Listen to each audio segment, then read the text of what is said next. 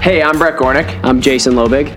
Welcome to the Live Better podcast. As Nike trainers, international retreat leaders, and wellness advisors, we help people from all different backgrounds push towards their potential, get healthy, and change the world. This podcast is about teaching others to actively pursue their entrepreneurial dreams, similar to how we pursued ours, and how to get and stay healthy doing it. We didn't start our careers in training and wellness. Jason worked in public accounting, and I, Brett, worked in corporate retail until starting our dream experiential wellness business, Live Better. What started as an idea for a protein bar led us down a path to build what Live Better is now, which performs everything from personal training and corporate wellness to international wellness retreats and yoga and meditation for kids. We are here to encourage you to follow your dreams while holding you accountable. It's not easy, it's not always simple, but it is possible. Let's make today the best day ever. Hey, everybody, welcome back to part three of this four part series. This is your co host, Brett Gornick, and this is a little series just about me. So I've had two episodes come out already. The first one was from my first memory up until the end of college they're kind of blending together. The second one was college, uh, end of college through my early career, and this idea of starting something different, of doing something new. This one is going to be the foundation, this the beginning, the ethos of um, live better, of that transformation in my life. Uh, up until right around present day, and then I'm going to do one more that's going to be kind of where we're at now, what's going on, and where we're trying to go to. So if you haven't listened to the first two episodes, that's fine. Uh, you can kind of listen to these each on their own or all of them together. So let's take it from the end of the last episode to here. So in the last end of the last episode, I started talking about how I started personal training uh, while I was in Milwaukee. End up moving to Chicago, start working for Walgreens corporate, which was definitely not for me. Um, and it was a it was a very interesting environment and so let's take it from there. So I'm back at uh, back in in living at home and commuting back and forth. Started reading, started invigorating myself, and actually while I was still living at home, um, I was out at a party and saw Jason. Uh, Jason is the other half of the squad at Live Better, and um, I start talking to him, and you know, like I had mentioned in one of my earlier episodes, Jason and I were friends friends in college. His uh, girlfriend at the time, wife now, went to the University of Illinois with me. We became friends. I became friends with Jason. He was visiting a bunch from Miami of Ohio, and we had just become acquaintances. I mean, nothing more than that at all. Um, you know, we would we'd hang out, we would party together, and that was pretty much the extent of our relationship. And so I see him out at, at a party and I walk over to him. Hey, Jay, like, haven't seen him in, I mean, at that point, I probably hadn't seen or spoken to him in three years. Um, he was working at a big four accounting firm in the city. Um, and so it was a Saturday. And I remember walking up to him you know, expecting the the hey, I haven't seen you in three years. What's going on? And of course, there was that, but there was also this like bags under his eyes and uh, just not the exuberance I was used to from the the craziness that had ensued before. And so uh, I was like, hey man, like what what's going on? And he's like, oh, I got to go into work tomorrow. I was like, work? I'm like, it's the weekend. Um, and you know, at my job, I was definitely working a lot of hours, but I had kind of that you know separation from week to weekend. Um, and so he was in busy season, and I had not really known too much about what that was yet. And the more and more I train people that are in accounting or in finance or in anything, I start to know more and more about these seasons, which are busy for arbitrary reasons. Um, and so essentially, he had to go working on a Sunday. He had worked all day Saturday. You know, you're on these benders where you're working 10, 12 hours a day every single day. I mean, hundreds of hours a month, a hundred hour work week, like crazy stuff. And so we start chatting, and and you know I don't remember the like the true ins and outs of the conversation, but I do remember I had started training, and I had also started formulating a protein bar, which I'm going to zoom back on in a second and talk about that and talk about that journey. And so I said, "Hey man, like I for some reason I don't know what sparked it, but I was like, dude, let's go, let's go out to lunch or go out to dinner next week." um, after I'm done working and uh, let's sit down. I have some ideas. Like, I, I, don't know why, but like, we started talking about training and how he was working out a lot and how he's like, yeah, I want to start training. I was like, oh, well, I actually got my training certification and I'm starting doing this. So, um, we end up scheduling that. So, zoom back a little bit here. And when I started uh, to come back home um, from Milwaukee, I had been very much dialed in on nutrition. That was like kind of where things were going. Like a bunch of my tweets and stuff at the beginning were about drinking water and about superfoods. So the NutriBullet, which was kind of my catalyst, uh, had these superfood packets. And so I remember because I was working at Kohl's at the time, they sold them. So I could get them with like my employee discount with Kohl's cash with 30% off for like four or five dollars a bag. And they were like 40 bucks. So I remember like getting these superfood boosting things. And we're talking things like maca, uh, ashwagandha, goji berry, um, hemp seed uh, chia seed, and all these things. And I was like, oh man, this is cool. And I'd start to read more about it and I'd start to learn more about it. I was like, oh, these are like foundational foods for your wellness. This is much more than just like a, a protein powder or a supplement or something like that. And so I started to eat them. I started to put them in my smoothies. I started to make a smoothie every single morning. Um, and at this point, you know, I was still eating like so much food. So I'd eat like I'd have like toast in the morning, and then eventually I went to gluten free toast. Like there was this progression. I'd have a shitload of eggs. I'd put a bunch of vegetables in there. I'd make a smoothie with like protein powder with that. So like I was eating probably at breakfast almost more than I eat now uh, in a full day in regards to caloric intake. Um, but again, I was also working out all day too after work, so it made sense. So I start dialing this nutrition stuff, and I'm start thinking like, okay, like what's healthies? What is this going to be? And I'm like, it's got to be more than just working out because like working out is a piece of the puzzle. So I was like, for some reason, I was like starting to like, man, there's like not really any good protein bars out here. Like I start learning about all these additives and all these ingredients and all these preservatives and these gums and all this shit. And I'm like, every bar has this in there or has a ridiculous amount of sugar. And the more I'm learning, I'm like, this sugar content's crazy. Like these protein bars have 20 grams of protein, but they also have 30 grams of sugar. And I'm like, that's why it tastes like cake. Uh, and that can't be good for you. So my mind goes to let's let's solve this part of the equation. So I just start formulating. I start looking at different ingredients. I'm like, what sweeteners can be used that don't have a high glycemic index? What does that even mean? Um, what protein powders are out there that are good, what nuts and seeds are good for us, what's vegan, what's organic, what's non GMO, um, what are preservatives. And so I'm like starting to look at all this stuff. I'm like, okay, there's nothing out there that has this this high quality. There was one bar that I think that was called like the organic bar that tasted just like ass. So I'm like, all right, I'm gonna start doing this. So I start making these small batches of these bars, and I start formulating these different ingredients. And I keep this journal, which I love. Um, this is just a shameless plug here. I don't even know if they have like an actual p- company, but it's called the One Line a Day Journal. And I've been keeping that since 2014, so it's been a long, a long time. Um, and uh, every year there's a page, so like the page would say whatever the date is, and it would be you write in the year. So 2014, 2015, 2016, 2017. It's five years long. Um, I'm on year eight of that right now, which is really cool to to see the. Uh, the journey that has ensued over those years. And a lot of my inputs were, oh, I made a batch of bars and they tasted great. I made a batch of bars, I added this ingredient, didn't taste good. So I was trying to hit different numbers from a from a calorie and protein perspective while keeping the, the product gluten free, dairy free, soy free, vegan, 100% organic, uh, and low glycemic index. So I ended up formulating this one that was really damn good. Um, and mind you, I'm still working my corporate job. I'm still trying to like figure out life. I've got a long distance relationship, like all these different things that were happening. And I was a total noob. So I remember one thing that I did, which was really cool, was like I was like, I want to start a business. How does this even happen? So I set up a meeting with, um, again, I went to Lyons Township High School. I set up a meeting with the La Grange like board. I don't even know what that is. I was like, I want to start a business. I want to talk to you about what does this take. So I went in there. I had my this whole plan and everything, and I talked to them like, like, what does it take to start a business in this town? And like, what does it mean? And they were like, okay, well, you can do this, this, and this. Like, this is what it takes. Like, this is what it would be to have a storefront. You're going to need a commercial kitchen to produce that product. Like, they were so nice.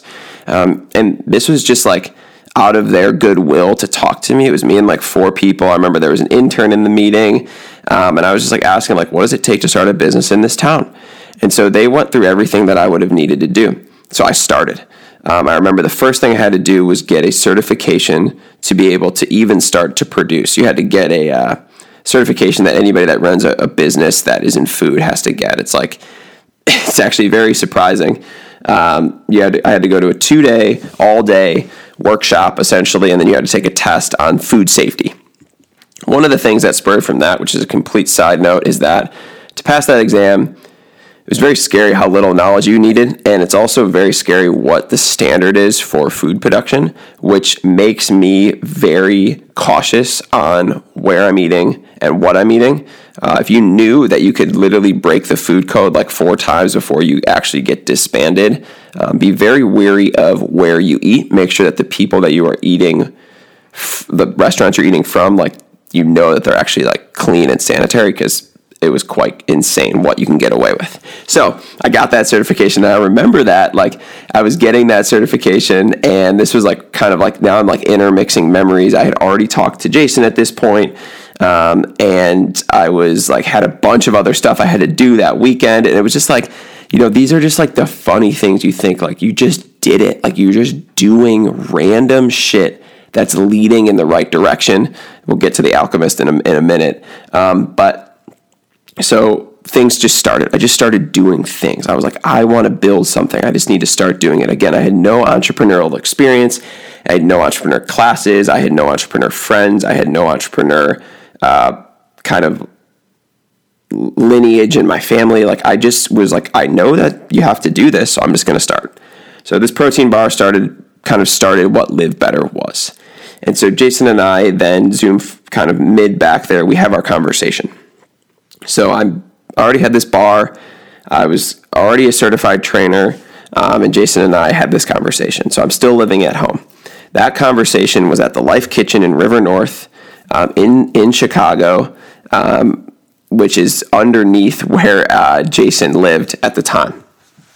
So we have a conversation, which we think is going to be just a casual dinner at six o'clock and we are there until the place closes at 10. I take the last train home from from Chicago and that was 6 years ago. And so essentially every single day since we've met and we've talked and we had ideas.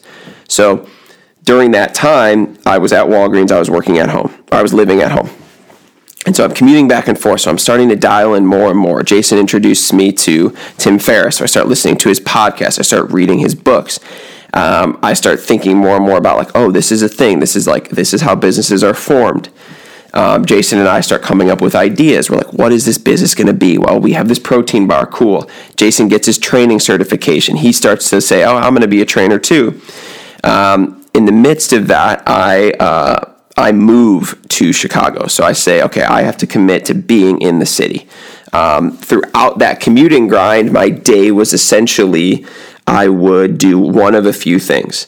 I would either, in the beginning of that, um, I would come home because my uh, best friend was living at home as well in between jobs. So I would come home, we would go work out for a long time, again, an hour or two. Uh, we'd either eat dinner together or we'd go to Chipotle or we would, uh, or I'd start making protein bars and then I'd go to bed and start again.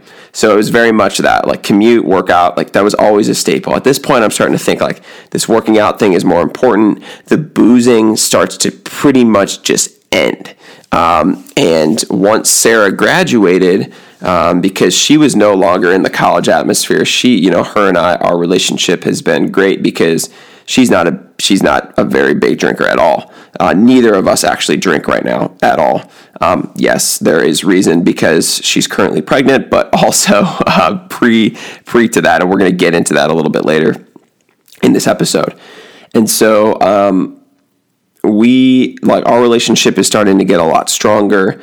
Um, you know, she's finishing up school. She gets a job in Chicago. All of these things start to happen and start to like start to move and mesh together. Now, the one thing is, is that looking back on things, you just see the highlights. You just see like, um, I started training clients, I started a business, I quit my job, but like these little incremental things, like the reading on the train, the podcasts, the meetings, that's what makes this happen. So Jason and I um, start to really start to really form a, a, a, solid like working relationship we're like we're gonna do this. So he gets his training certification. I move into chicago. I was like let's start doing this. So we're literally working and every minute of free time we are on google chat. So google thank you for that. We google i was trying to go back and see if i could look at our, our past conversations and i couldn't but we were on google chat all day because you know your email was up so it looked legitimate to be on there. And we're just chatting like let's try this. Let's do this. Let's talk to this person. Let's think about this. We need a logo. So i remember we spent so much time trying to figure out our logo and our name. So we're throwing out all these ideas. Actually sarah was the one that came up with live better because we're like we want all these different things. It's more than just this bar that we're formulating. It's more than just training. It's this whole lifestyle that ensues to do what you want to do in life better so Live Better is kind of formed. Um, we start thinking about the logo. We were like, it's got to be something that's like rooted. So we think of a tree. We look up all these trees. We go on all these different websites to try to find different designers. Jason is a pretty good uh, craftsman with a pen, so he starts throwing out all these ideas. So the, the idea starts to formulate. We then kind of take a semi idea and we send it to my uh, one of my mom's best friends who was an independent art teacher who taught me art as a kid, uh, Mrs. Klein, thank you. She, we send her this idea. She comes back and boom, the logo has been created. Now, that process took us like eight months. So, like, you think about, you know, just the idea there. It's like that is so important. And like, did we spend too much time making the logo? Maybe. Who knows? But we did it. Like, that was like, you need that. You need this brand cohesiveness. So we do that. Um, in the midst of that, in the midst of the protein bar, other things start happening. So I start training. My first ever independent client was my wife's best friend, Gabby. So, Gabby, thank you. Um, and I was charging her like $35, $40 an hour. So, it was like very little money uh, for compared to what we charge now and how we train people now. But it was awesome. I was training her out of my apartment gym. Um, I'd see her two days a week. We worked out. It was awesome. So I start training people again. Like that was huge. Um, Jason ends up finding a another person um, who his again girlfriend at the time, wife now, was like kind of like sharing an office space with because she was working for like a like an independent um, advertiser. And so this other guy starts mentoring us. He is um, he ends up uh, like giving us a contact with Nike which ends up being our, how that relationship started, which I'll, we'll talk about another in, in a second as well. So like all of these things are just like starting to happen. So mind you, I'm just moving into the city. Uh, my wife is just starting her job. She's, still living at home. Uh, we are not even engaged yet. And I'm starting a business, and on the side of everything, um, this is all can just kind of like happening. And so, like, I realize that my biggest and most important thing is my time. So time was more valuable than anything. And so I started to realize very quickly that I was not going to stay at my job and I wanted to build something more. So I realized, okay, I'm going to perform at the highest level possible at work, but I'm not going to kind of take on extra stuff. So I don't care about a promotion. I obviously was not like lacking or slacking, but I was also able to systematize a lot of stuff kind of behind the scenes. So projects or anything that would come in that I would definitely like would take the average person four or five hours. I could because of my Excel skills, because of all these things I had sharpened, I could finish in literally 15 minutes.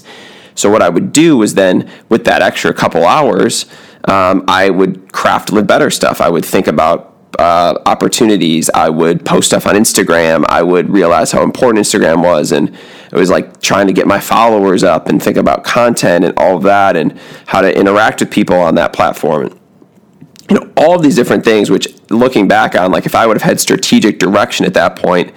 Um, but you just don't. You're just like in the grind. Like you can always look back and say, "Oh my gosh, I could have done this, this, and this, and got my followers up to a million and all that." But it's like you didn't know. You just were doing everything. I was so focused on the people I was serving, and I started to get more training clients. And so I found a couple ways of doing that. I was found a couple websites that I could post my my resume on, and people would hit you up. And so that was huge. I started to get clients, like a bunch of people. I probably got like four or five clients um, in the matter of a month. And I was like, oh man, like this is like now a thing. Like I'm training this person three times, I'm training this person twice, I'm training this person twice, this person twice. That's an extra 10, 12 hours of work a week. Um, and then I'll never forget. Uh, I got to this point where I had it was a tipping point. I was training a client 5 a.m., 6 a.m., 7 a.m., um, getting home, getting ready for work, uh, going to work, training a client at noon, going back to work, training a client at like six or seven or eight at night every day. And I did that for about two years. So you think about those work weeks. It's like I'm getting home at nine, I'm waking up at four. Um, that's not conducive to to a, a, lot of things other than just fucking grinding. So that's what the that's what it took. It took me doing that for two years to realize that I had this in me. What was really nice about that was that the financial overlap overlap was great.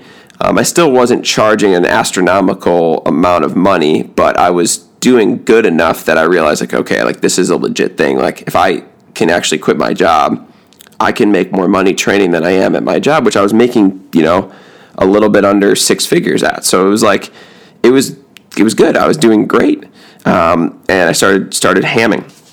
So in the midst of all that, um, I started to uh, work with Nike. So Jason and I get introduced to Nike through our uh, through Jason's mentor at the time. Um, and you know, interesting thing with that with that relationship was that mentor relationship ended up actually like going very south. So this is one other thing to realize is that um, not everything you do works. Not everything you do is fruitful um, to an extent. This relationship ended up being huge for us, but it was also really tough. So this mentor that Jason had met ended up becoming very, uh, very negative, and a lot of things uh, ensued that were that went south with that relationship. It's it's one of those things to like understand like when you're starting a business or doing anything. You know, you have to make sure that your ducks are in a row, and you have to make sure that people that you're working with, whether that's a person or a brand or a product or a company or anything, if you're going to tie your name to them, you need to make sure that like you're getting into bed with that person. Um, and so, you know, you've got two sides to that coin. Like Jason and I's relationship has been incredible. We've never had, you know, we've had our our ideas that differed, but like we're in this on the grind, and like that's never a worry. But the relationship with with this other trainer at the time definitely turned south. He started to do some shady things and it was really tough. And so that's just important to realize like that stuff happens too. So like along this journey where you're gaining all this momentum and all these good things happen, there will be things that draw you back, that that are tough, um, that you realize that you made a mistake. Um, or you could have done better. And that is life. Like that is the business life. It's just like you you get knocked down seven times, you got to get up eight, nine, ten. Like this is not something that's easy. This is dedication. This is more so like you think you're working hard, and then you get smacked in the face. Like you got to work even harder. It's like a it's like a UFC fight, um, and it happens. So we get introduced to Nike. We get brought on. We're in. I don't even know if the Nike people know this, but we go into this meeting, um, and I'll never forget the squad that's there. I'm talking like Jason, B Jack, Carson, Nate, um, Gina, like all these people are in this meeting. Um, Kate, like everybody's in this meeting. We're sitting there, and I'm looking around, and I'm being like, "Oh man, I train like three clients." Uh, and we were brought in because that mentor at the time was like, "Oh, can I bring these guys in?" Sure. So we get we sit down in this meeting, and essentially it's like we're Nike, like this is it. Uh, let's get started. So they built this warehouse in the West Loop and uh, a little further west than that. And it was unreal. It was like a million dollar bill. This place was lit. We had like Bo Jackson come in, Scottie Pippen, Anthony Rizzo. We were doing workouts three to four days a week. Um, these unreal workouts where people were coming in. Anybody could come in. We trained them. Jason, uh, the other Jason, Jason Rayner, who has turned out to be like Jason Lobig and I's like best mentor in training because he actually crushes it and he's just the, such a genuine guy. So um, we start working and um, we start going. So like we're training people. Like people are coming in, my friends are coming in. Like it was free to come. You get workout gear. I mean, this shit was lit as hell. Um, and so we start doing this stuff. Things start popping off. I start getting more clients. Um, business starts going. Like we're doing it. The protein bar is becoming a thing. People start buying it. Like you know, we're moving. We're moving, and things are going ham. Um, then that project kind of dies down. Jason Lobig and I have a really good relationship with the other Jason. That other Jason starts taking over training at the JW Marriott, which is right down the street from my apartment. Um, they start running classes out of there, so I start teaching yoga there five days a week, every morning at 6 a.m. Um, so that class starts happening. Um, that spurs to more work, uh, more Nike stuff is happening at the time. Um, and in the midst of this, I'm still working my full time job. So this is like all this craziness is happening. And then the question I get is like, what was the tipping point? And so now my uh, Sarah at the time had moved into my first apartment in the city. So we start living together, um, and then we end up moving just a couple blocks away. Still, we live we still live downtown in the Loop, um, and we move down. We move a couple blocks away to a super nice, just like really cool apartment, um, and this is where a couple things, like a couple tough things, happen and these are some like pivotal moments. So things are just going great, um, and two things happen that that get to be really tough. First thing is is that in my first apartment, I could bring clients into my building and train them in my gym, just like you'd bring a guest in. So I had people coming in all day long, in the mornings, at nights. I would train them. They would they would leave. It was great. So I go to my second apartment, and um, I have a client come in in the morning, we train, that happens for a couple weeks, and then I get an email, hey, you cannot bring people in to this gym to train them. I'm like, what? That's my business. Again, I'm still working at, at Walgreens at the time. I'm like, well, this this is how I this is how I run my business. Like, what am I gonna do? So, you know, luckily some of my clients had gyms in their apartments. So this goes from me seeing a client at six, seven, eight to me now seeing a client or, or five, six, seven, or whatever it was in the morning to have to add in commuting times to all of this. So now I'm, you know, seeing a client at 5:45 instead of six. Then I'm commuting uh, and I'm divvying. So divvy, like you are my all star here. These are these share bikes throughout the city, and I'm always drinking. So today I'm just drinking a, a unreal uh, Mountain Valley spring water. If you drink water, drink Mountain Valley spring water. It's the only water that's like actually pure in the world. Um, they don't sponsor me. So um, I am now divvying. So now I'm adding 15 minutes in between each person. So like now you're thinking about like time and like all this other stuff. And um, some clients I couldn't do that. So I end up able to to train clients at um, at the Marriott, but then I had to pay a fee to train them there, or they had to become a member. So like now money is going down. So like it just was like a reorganization, um, and it, that stuff happens a lot in this field. And the second thing that happens was in the matter of uh, about six weeks, three of my clients who I was seeing three days a week. And at this point, I'm charging 100, 125 a session. Um, moved to New York. Crazy. One moves out there because him and his spouse wanted to start a family, and that's where the family was from. Um, they actually had a, had a kid before they moved. One guy was um, had been splitting time between Chicago and, and New York, and was like, I, I you know, pretty much want to go back. One other guy, um, and these were like, you know, you know, just some of my favorite people and clients ever. Uh, and you guys know who you are. Chris, Nick, and uh, Randy. You guys were you guys the homies. Um, and so the other guy was from New York and wanted to go back. So now I'm going. That's nine sessions a week gone. My some of my higher paying clients gone uh, in the matter of six weeks.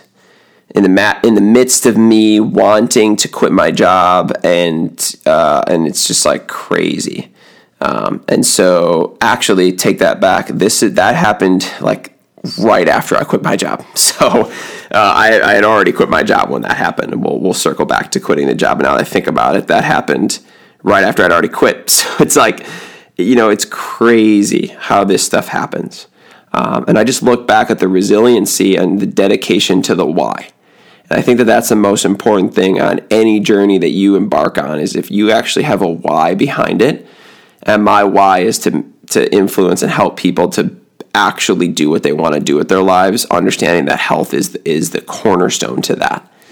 And so I just went back to the grind. I remember I made flyers, newsletters. I would sit in an apartment building um, lobbies and hand out flyers until I got my business back up. And I was like, okay, once I got a couple more clients back under me, things started to be okay. But it, you know, it's definitely an ebb and flow in this business. Uh, with COVID hitting, with all these things now, like my business has swung from training 40 hours a week to six to 20 to three to 40. Like it's crazy how this stuff has swung around. So let's circle back here.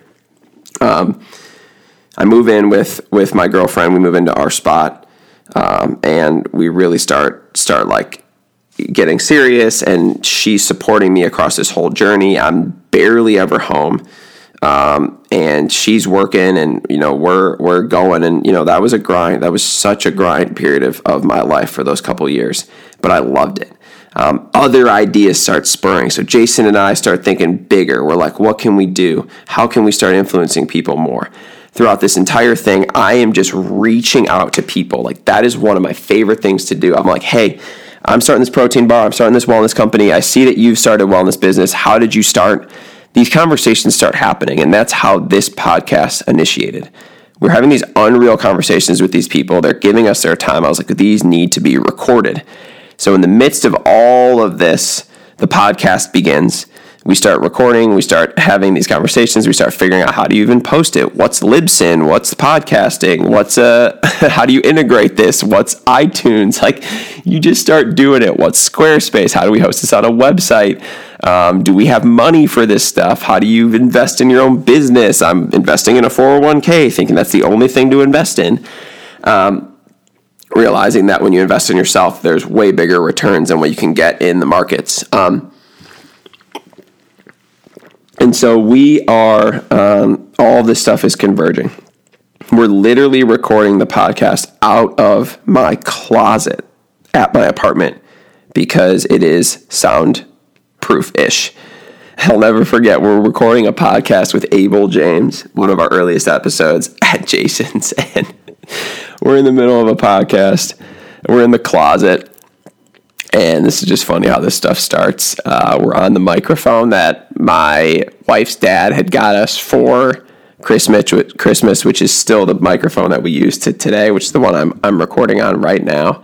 And like an ambulance goes by, and nothing that would be picked up on the mic, but it just spurs an outrageous amount of laughter to the point where I literally am going to pee my pants and we're like holding in this laughter. Abel's going nuts, and we're I run out of the room. Jason's on the floor laughing, and then we we we bring it back together. We're able to ask the next question and keep going. It's like you know those memories are just crazy. Like it's just so funny to think about all the little things you have to do to make it happen.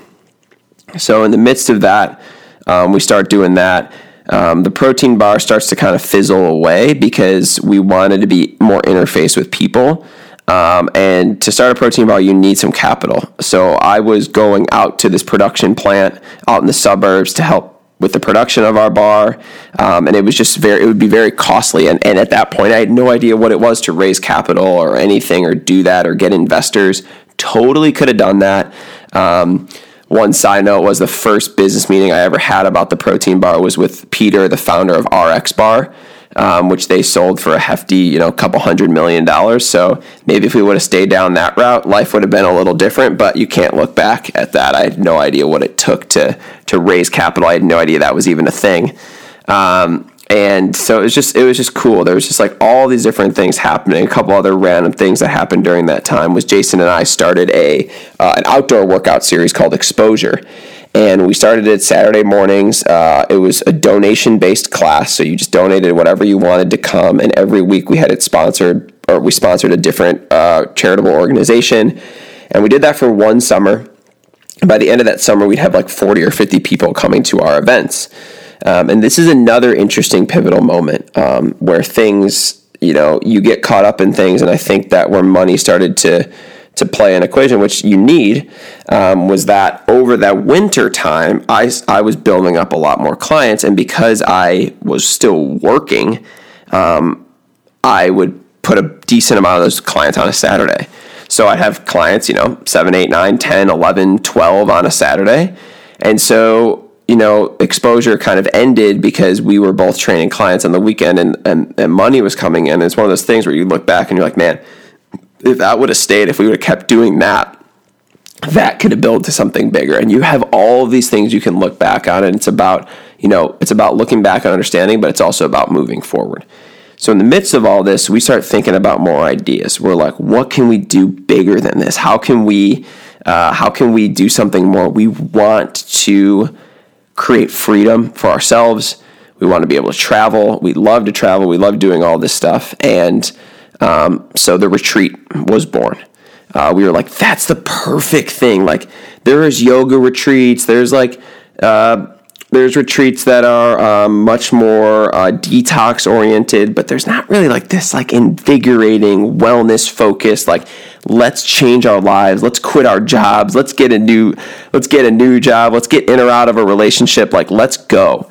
Um, and so we wanted to do that. So that idea started to formulate.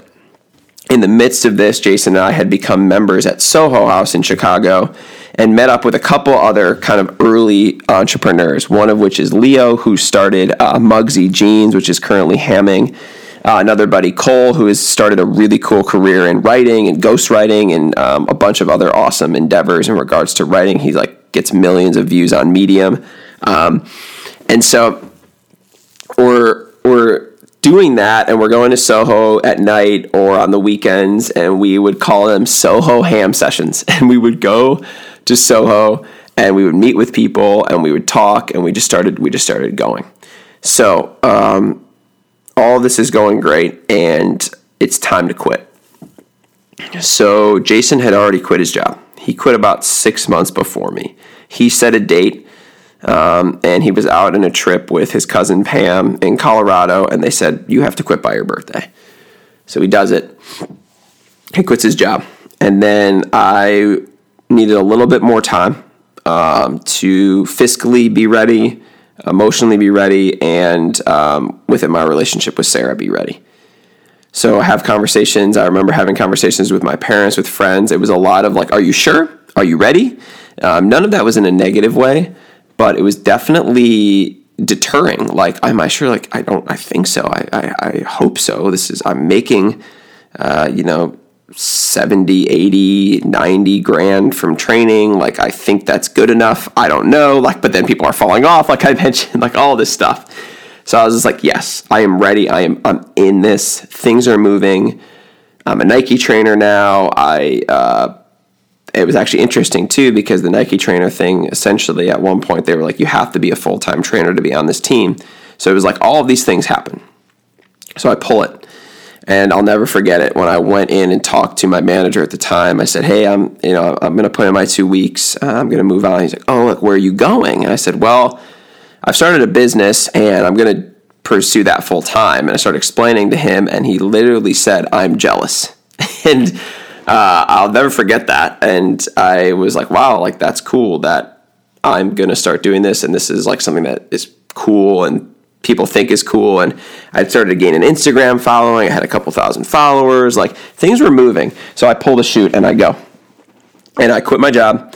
And the next day, I am on a flight to Detroit for a Nike event uh, with BK and Gunter and uh, we're we're doing it. And with Kenna and so I'm like oh I'm a trainer now. This is a thing. Oh, that was so cool that that was like my first thing I went and did right after. And then I'll never forget that was over a weekend. And I'll never forget that next Monday waking up training clients and then like taking a shower like I was gonna go to work and then being like wait like I didn't actually need to take a shower right then. Like I could just go work out. I can go to Soho.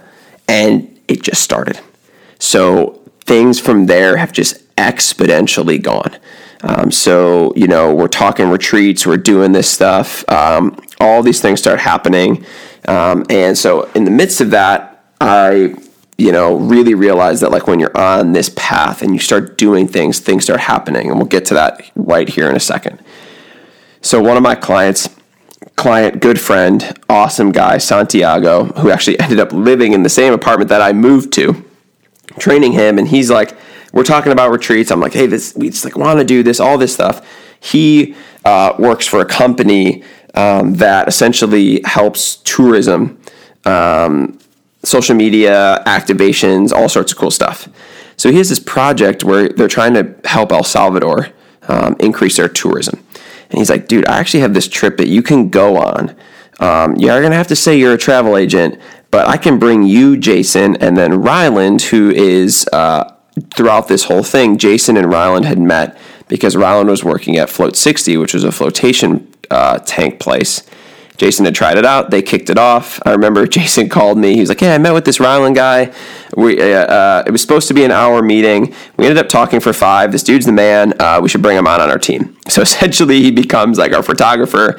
Ryland and I are running around the city. We do like sunrise challenges. Like a, most of my most epic photos and moments Ryland has captured, whether we're hanging from bridges, jumping off things into the water, paddle boarding in the middle of winter. Like we just started doing crazy shit, uh, which was super cool. And so, with all of that, um, we are thinking about retreats. So we get we go down to El Salvador. Like I mean, things are just happening. I'm like I don't even know where El Salvador was. So we we take a trip down there. Jason Ryland and myself. First day is just kind of exploring. They they take us out. I'm like, this place is beautiful. Uh, it's right in Central uh, America. There's it's incredible. There's water. There's land. There's jungle. I mean, it's insane. So that's day one. Day two is a little bit more like that. Day three, we go into this uh, kind of like a convention center, and Santiago's like, there's one guy you got to talk to. This Rodrigo guy that runs this Las Flores resort. He's like, that's your retreat spot. Don't worry about talking to the the jet ski company or the the big hotel chains. So before the the summit even begins, we had this time card where you'd be at a booth for 15 minutes and talk. I was like, this is this is not we don't need to be here. We're not travel agents. We're not trying to learn about let's book a boating trip. Like no, we want to run this retreat. So we go up to this booth. This is early in the morning. And hey, man, like, let's take a look at your spot. He shows us a video. We're like, that is perfect. That's where we need to go. So I'm like, Santiago, how do we get there? He's like, I think we can get you a car. So remind you, we're in the middle of El Salvador, which is a little bit underdeveloped. And this guy calls us this car. And this driver doesn't speak English. The guy that calls us the car doesn't speak English. Like, this is one of those moments where you're like, this could either be the sketchiest experience ever or lead us to the promised land. The resort is four hours away from where we are. Fuck it. Let's get in this car and let's rip. We get in the car and we're driving, and Jason at the moment is reading The Alchemist for the first time. If you've ever read it, you know this is The Alchemist the Alchemist is a story about a boy that essentially goes on his life's mission and has all these ups and downs and realizes his purpose. And if you haven't read that book, I'll tell you, I say this all the time. Shoot me a DM on Instagram and I will buy you the book. Like, just straight up, give me your address and I'll send you the book. And I mean that. Even if a thousand people from this episode ask me to do that, I will do that. So he's reading this book, and every he's like, dude, I gotta start reading this thing out loud. He's just reading these passages, and I'm like, dude, this we are doing this. We're following our personal legend. We're going hard. Um, we get to the resort, and by the time we get to the resort, it's it's getting it's a little later. We're talking like four, three, four p.m. We get to the resort. We take a quick tour. There's waves out in the water. The water's 80 degrees. We're like, let's go surfing. So we take surfboards. We go out. We surf for like two hours. Like, this is sick. By the time we get back, we haven't eaten. Like, we didn't have any food. We had like maybe some protein bars and some nuts and seeds in the car. And uh, we we get to the back end and the kitchen like had already closed at this point and he was like hey i can give you guys french fries and grilled cheese for the road they ziploc bag grilled cheese they ziploc bag french fries we are hype we eat it uh, and mind you, obviously, I'm not eating that food, but at, at you know at that time with like dairy and gluten, but it was like one of those things you just you got to do it. Best grilled cheese in my life, best French fries in my life. Um, and we get in the car and we head back. and when we get on our way back, we get lost. We're supposed to be going to this glamorous dinner where you're supposed to dress in all white. Um, it was like this whiteout party. There was an 18 piece band, all this food. We get to this dinner at like 10 p.m. and it's like we didn't know where it was. We had no idea how to get to anyone, and we couldn't communicate with the driver. And I don't even remember how we end up finding it. We find the spot. We get out we go in and we just go ham. We just eat all the food, had so much fun dancing. We're like, with no idea we were gonna get to. Like Ryland, Jason, and I are just just going nuts. Uh, and so that ended up leading to our retreats. So what happened from there was we had really good uh, contacts with El Salvador's tourism we run our first retreat, which is an influencer retreat. So we, we invite a bunch of really cool travel photographers. Um, we invite Chelsea, Sam Kolder. We invite uh, Jess, uh, Noel, like all these people that uh, Quinn, all these people that we be, have become such good friends with um, over time and uh, we go down there. Andy was there from from Bucket Listers. I mean, it was a squad. Craig came in, Time Lapse Chicago. Sam Graves was there. I mean, it was just a vibe. So we run the retreat. We run it like it's our retreat, and the reason we were able to do that was we were able to do it for free. It was comped because these guys were going to take photos and videos, and then we had a little bit of a deliverable to do at the end. So we run that for free. That kind of legitimizes us. That's like a thing. We open up our first retreat. I think we had 15 people come on that experience. And, um, we run this retreat and it was awesome. And so like it just happened. Like the logistics of it were on us. We ran the logistics, the booking, the uh, helping people with their airline flights, the the hotel payment, the bringing of product, the bounding of of uh, journals, like every little detail we did to make that retreat a thing.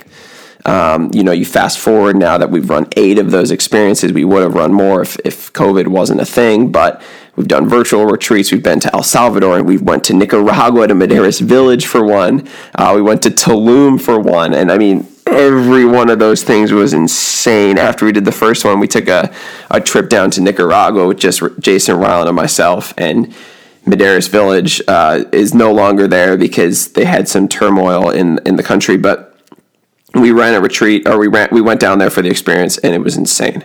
Uh, and then we ended up running a retreat down there, which was just such a vibe. I think we had like 40 people come on that trip, which was just nuts. Uh, that retreat was awesome. It was incredible. Uh, and then we've gone back to El Salvador. We went to Tulum. El Salvador is our homeland. That's where we will run our next one once once COVID lifts um, and we'll be down there at least twice a year for for experiences because it's just it's just truly incredible. Um, and so you know all those things started to happen, and you know I fast forwarded through all those different retreats through um, within within that time. Um, a lot of other things happened. So in the midst of all of that, um, I quit my job. My wife and I got we were engaged um, which was amazing. We got engaged in Paris. It was truly amazing. Um, we bought a condo and we got married all within uh, within like a year and a half timeline.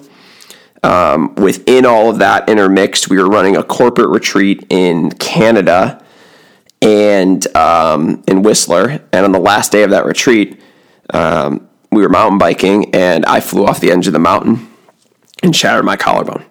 My collarbone broke into three pieces. Um, and this is, yeah, I'd already quit my job at this point. We were running things full time. I was on my own insurance, which was tough to deal with that. And uh, I break my collarbone. Luckily, I don't sustain any other serious injury than that. My broke, broken collarbone was in three pieces. I had to get surgery on that a week later. Um, they essentially brought the piece up in the middle, put a plate and six screws into my shoulder um, and I had to figure things out. Uh, amongst all of that as well, um, I had been teaching. Jason and I both started teaching at Barry's Boot Camp, which was a huge part of our journey teaching on a microphone, teaching in front of 60 people 15, 20 times a week.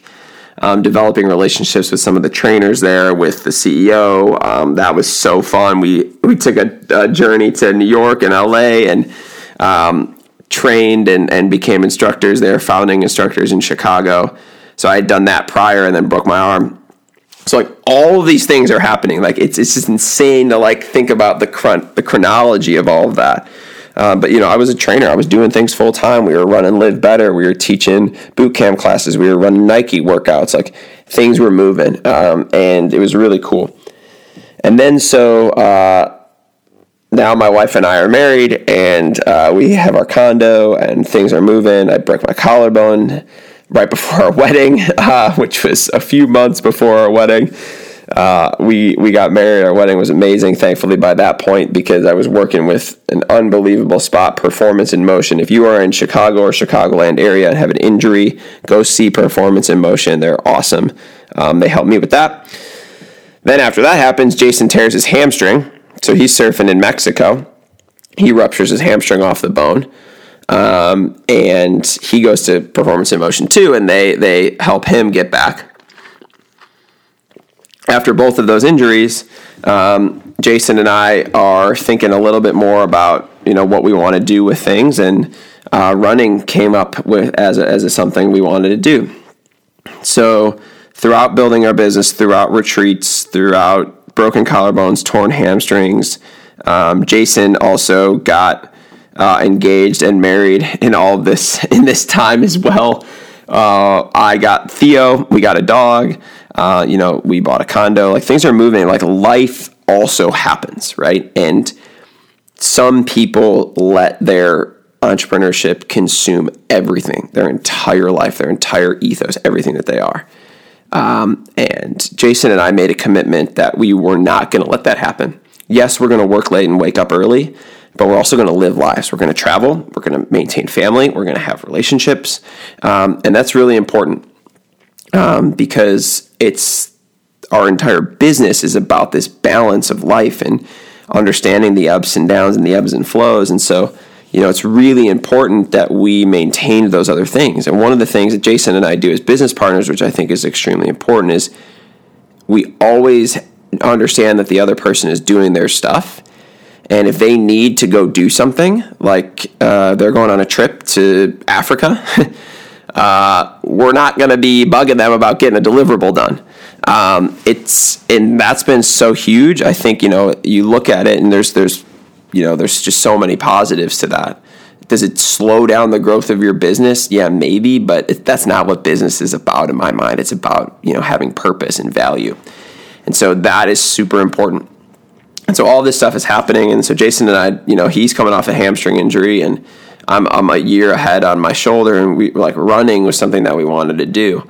So when I broke my collarbone, like three days later after surgery, I was teaching a Barry's class and I was training my clients. It's like you just didn't stop. Like you just can't let it stop. I couldn't lift my arm for eight weeks. So I sat on a recumbent bike and laid back and pedaled that thing for an hour a day just to move my body. Ended up losing like 15 pounds of, of muscle. Um, I looked like a twig on my wedding. I was I was like 150 pounds on my wedding day. It was crazy. Um, and so but you just do it. You just continue to work. You realize that there's things that fuel you, all of the nutrition, all of the excitement about business and life. You have to use that. And so with that, um, we start thinking about running. And so in 2019, we we at the end of 2018, we were like, okay, we're going to run the marathon next year. And in the midst of that, Jason and I became Nike Run coaches.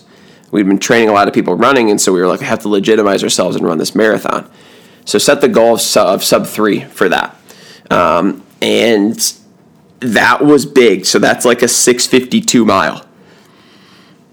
And so it's fast and it's hard. And for a first marathon runner, the goal is to finish. Our goal was to run fast. So we started to work with all sorts of different people, with Mike Thompson, all the Nike uh, affiliates as well, and put the plan into action and just started going. That was the first event I ever really trained for uh, like hardcore trained. I had been working out and been rock climbing and doing yoga and doing all these other really cool things, but like that was that was a big thing. So trained for that for the whole year. Um, put in a lot of miles, put in a lot of work, uh, put in a lot of physical therapy on my body to make sure that I was maintaining a lot of mobility. Um, kind of tweaked my hamstring during that. And I was looking back at that journal I've mentioned before, and like the beginning of 2019, I was running like two miles, a mile, three miles, like just nursing that hamstring back to health, which was important. Seeing physical therapists, going to performance, going to a couple other spots as well, and just getting work done. In the middle, in the midst of all that, um, you know, we ran a retreat, um, which was awesome, and uh, so the training for that took a full year. Uh, get to race day, and I did it. I ran a sub three hour marathon by like 32 seconds. so I was grinding to the finish. I'll never forget. My wife and her entire family snuck towards the finish line somehow as we were turning down the street to go up the hill and come back down. If you've ever run the Chicago Marathon, you know there's a mini hill at the end, and I just heard them go fucking berserk in the last minute of the marathon. And that's what drew me across that line. That entire marathon was a true journey. Um, the training was incredible. The race, we had a perfect day.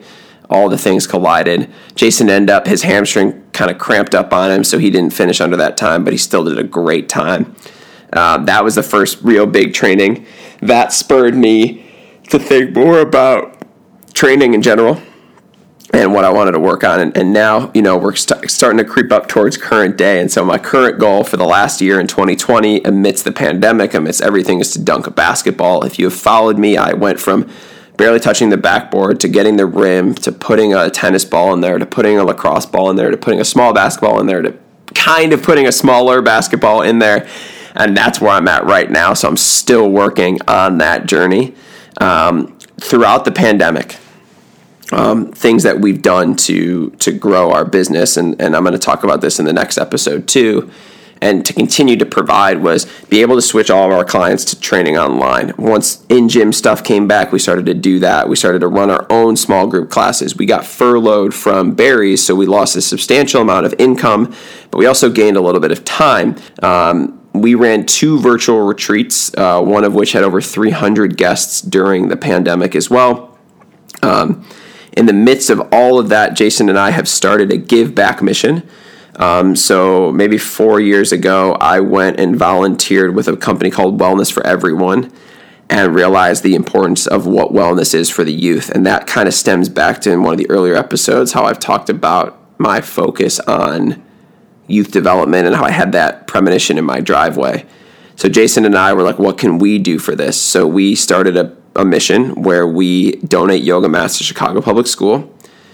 And on top of that, we also provide programming. So we, before COVID, would do in person events. We would do these huge workshops where we'd have all the kids from the whole school come in, we'd teach them yoga. Uh, now we're going to be able to give them a yoga mat on top of doing that. We also have a digital component that we built during COVID. Um, and so this these this last year has been crazy. Um, um, throughout all of these years, too, we've also done a lot of corporate work. We've done talks at Google. We've done keynote speeches um, at, at events. We've done corporate retreats. Like all of these different things have built us to where we're at now. And I think if I was to look back at kind of going over everything, and again, I'm, I'm just talking highlights in these episodes. I'm talking every day. It's up at 4:30 a.m. It's now now more so than ever, focusing even more so on the sleep. So pushing clients back, going to bed earlier, making sure sleep is a focus, nutrition is a focus, strength training is a focus. Like all of that in the midst of all of the work and all of the effort, taking care of our bodies and our minds has been the most important thing. Taking care of our relationships, making sure that our significant others are are in it with us, that they understand that um, we're in it for them as well. And, you know, ups and downs happen in those relationships across this. There's the conversation that we're not giving enough to, to our significant others, and that happens. Like, that's going to be a thing. And you have to be able to live and work and, and create that holistic approach. It's not just about the work, it's about every little detail along the way. Um, and I would I talk about this all the time, but if I was to use one thing to sum all this up, it's consistency over intensity. And I've talked a couple times about different projects that we work on that have failed. One other one we did is we built a mobility workshop or mobility program for United Airlines baggage workers. Um, and it's interesting because we did that, it was incredible. And then kind of like COVID hit, they had a bunch of management shifts, so that fizzled away. But if I look back on it, it's like you have to have things built out, you have to have processes in place. Um, and consistency over intensity. When things happen, when the three clients move to New York, when um, you have a wedding coming up and you have a dog and you break your collarbone and all of these things, you have to realize it's about consistency. When you have ebbs and flows in income, ebbs and flows in interests, ebbs and flows in energy, you just have to continue to show up. And so this this episode is more so about the ins and outs of what it took and what it takes and where we're at and where we're going. Um, and so, you know, up until this point, we've had a lot of amazing things happen uh, throughout this entire process. We've written Wake Up Wednesday. Jason writes that all now every single Wednesday for five years. Never missed a Wednesday. Even when there'd be times where we'd be like, man, forgot to do it. Let's crank one out. Let's get this out into the world. Now we have 30,000 people that are on our email list that, that are consuming that every single week. Um, you know, all of this stuff happens. Podcasting, we've been podcasting since 2014, 2015, something like that. And it's just crazy that you have to be so consistent for so long. We are not even at the tip of the iceberg for where we can go, which is what I'm going to talk about in the next episode. And we've done a lot of cool stuff, and it's important to reflect on it. It's important to reflect on things that have gone well, things that have been hard, things that have worked, things that haven't worked.